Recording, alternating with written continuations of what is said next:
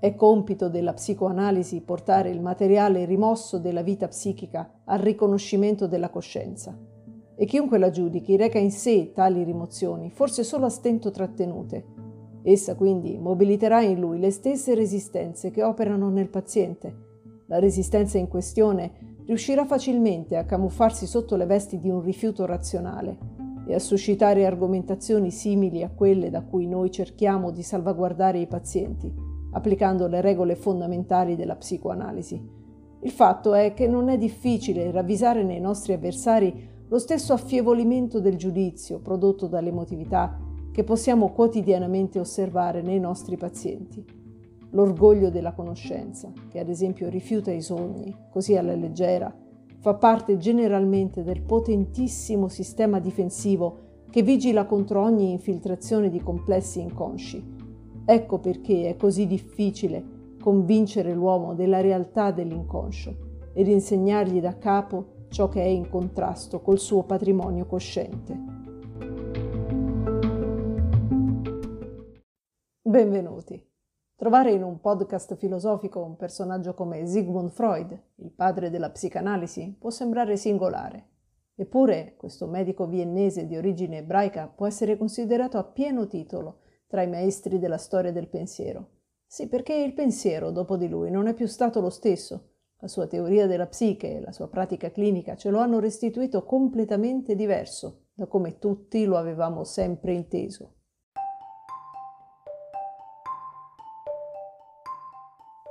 Lo studio dei fenomeni ipnotici ci ha ormai familiarizzati con l'idea, per quanto strano possa apparire a prima vista, che in un unico individuo possano esistere vari raggruppamenti psichici, in grado di mantenersi relativamente indipendenti tra loro, di ignorarsi a vicenda, i quali possono provocare una scissione della personalità lungo linee da essi fissate. Casi di questo genere, noti come doppia personalità o doppia coscienza, qualche volta si manifestano spontaneamente. Ora, se in una tale scissione della personalità la coscienza rimane legata permanentemente a uno dei due stati psichici, quest'ultimo viene denominato stato psichico conscio, mentre l'altro prende il nome di stato psichico inconscio. Nella serie di cinque conferenze che Freud tiene nel 1909 alla Clark University, vicino Boston, ripercorre le vicende che lo hanno condotto a mettere a punto l'idea dell'inconscio a partire dallo studio e dalla terapia dell'insieme delle manifestazioni patologiche conosciute come isteria.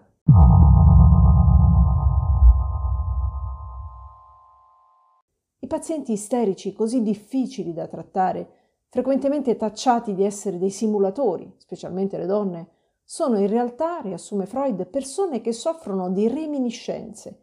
I drammatici sintomi del loro malessere non sono altro che residui e simboli mnestici di certe esperienze traumatiche.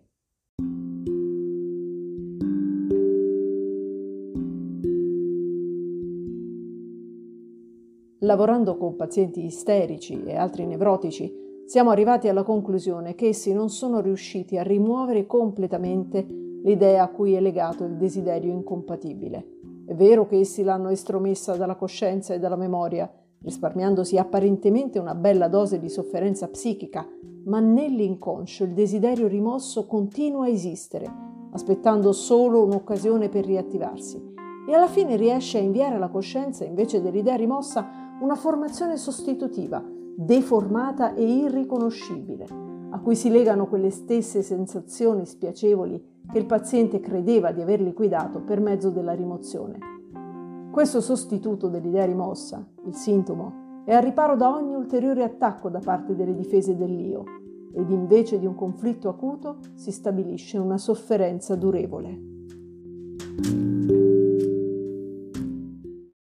Per curare l'isteria, invece di ricorrere all'ipnosi come il suo maestro Breuer, Freud prova a riportare alla luce il ricordo rimosso, seguendone le tracce nella vita del paziente.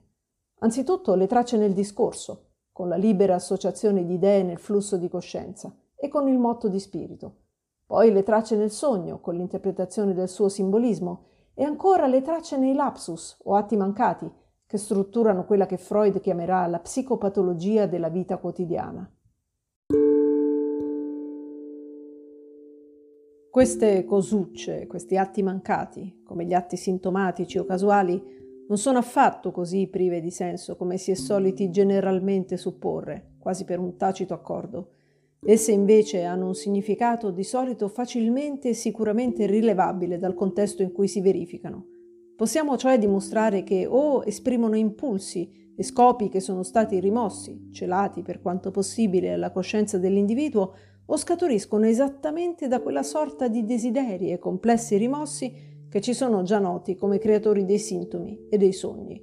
Ne consegue che esse meritano la dignità di sintomi e il loro studio, al pari di quello dei sogni, può guidare alla scoperta dei complessi nascosti della vita psichica.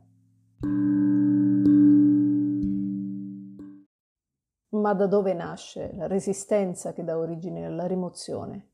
Per Freud la sua radice è nella sessualità, intesa nel senso più ampio del termine, un mondo articolato di pulsioni di svariate forme, che condividono l'orientamento al piacere e che risalgono fino alla primissima infanzia.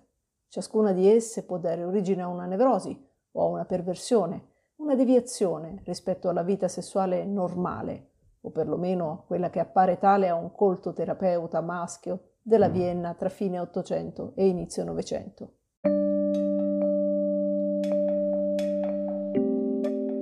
La meta ideale dell'evoluzione non è affatto l'estirpazione dei desideri infantili.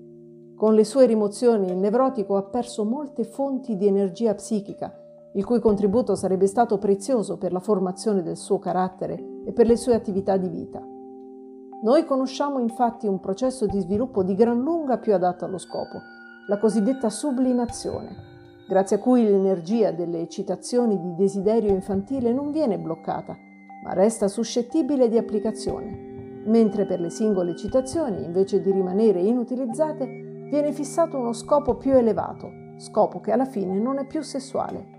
Per tale capacità di sublimazione e trasformazione del loro scopo sessuale con un altro più lontano e socialmente più valido si distinguono particolarmente le componenti della pulsione sessuale ed è probabile che al contributo di tale energia messo così a disposizione per le funzioni della nostra attività psichica, noi dobbiamo le più alte conquiste della civiltà.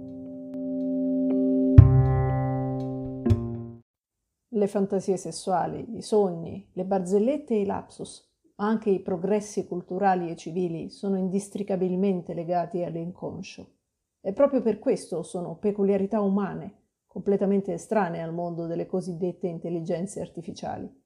Quando dibattiamo se sia possibile o meno dotare le macchine di una coscienza per renderle più simili all'uomo, dovremmo ricordarci che questa coscienza è solo una parte della nostra mente, la manifestazione più superficiale di un mondo sommerso, intricato, dotato di una logica tutta sua.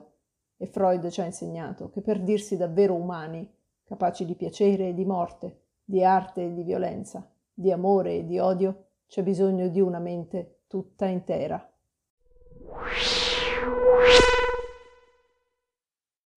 Sigmund Freud sulla psicoanalisi.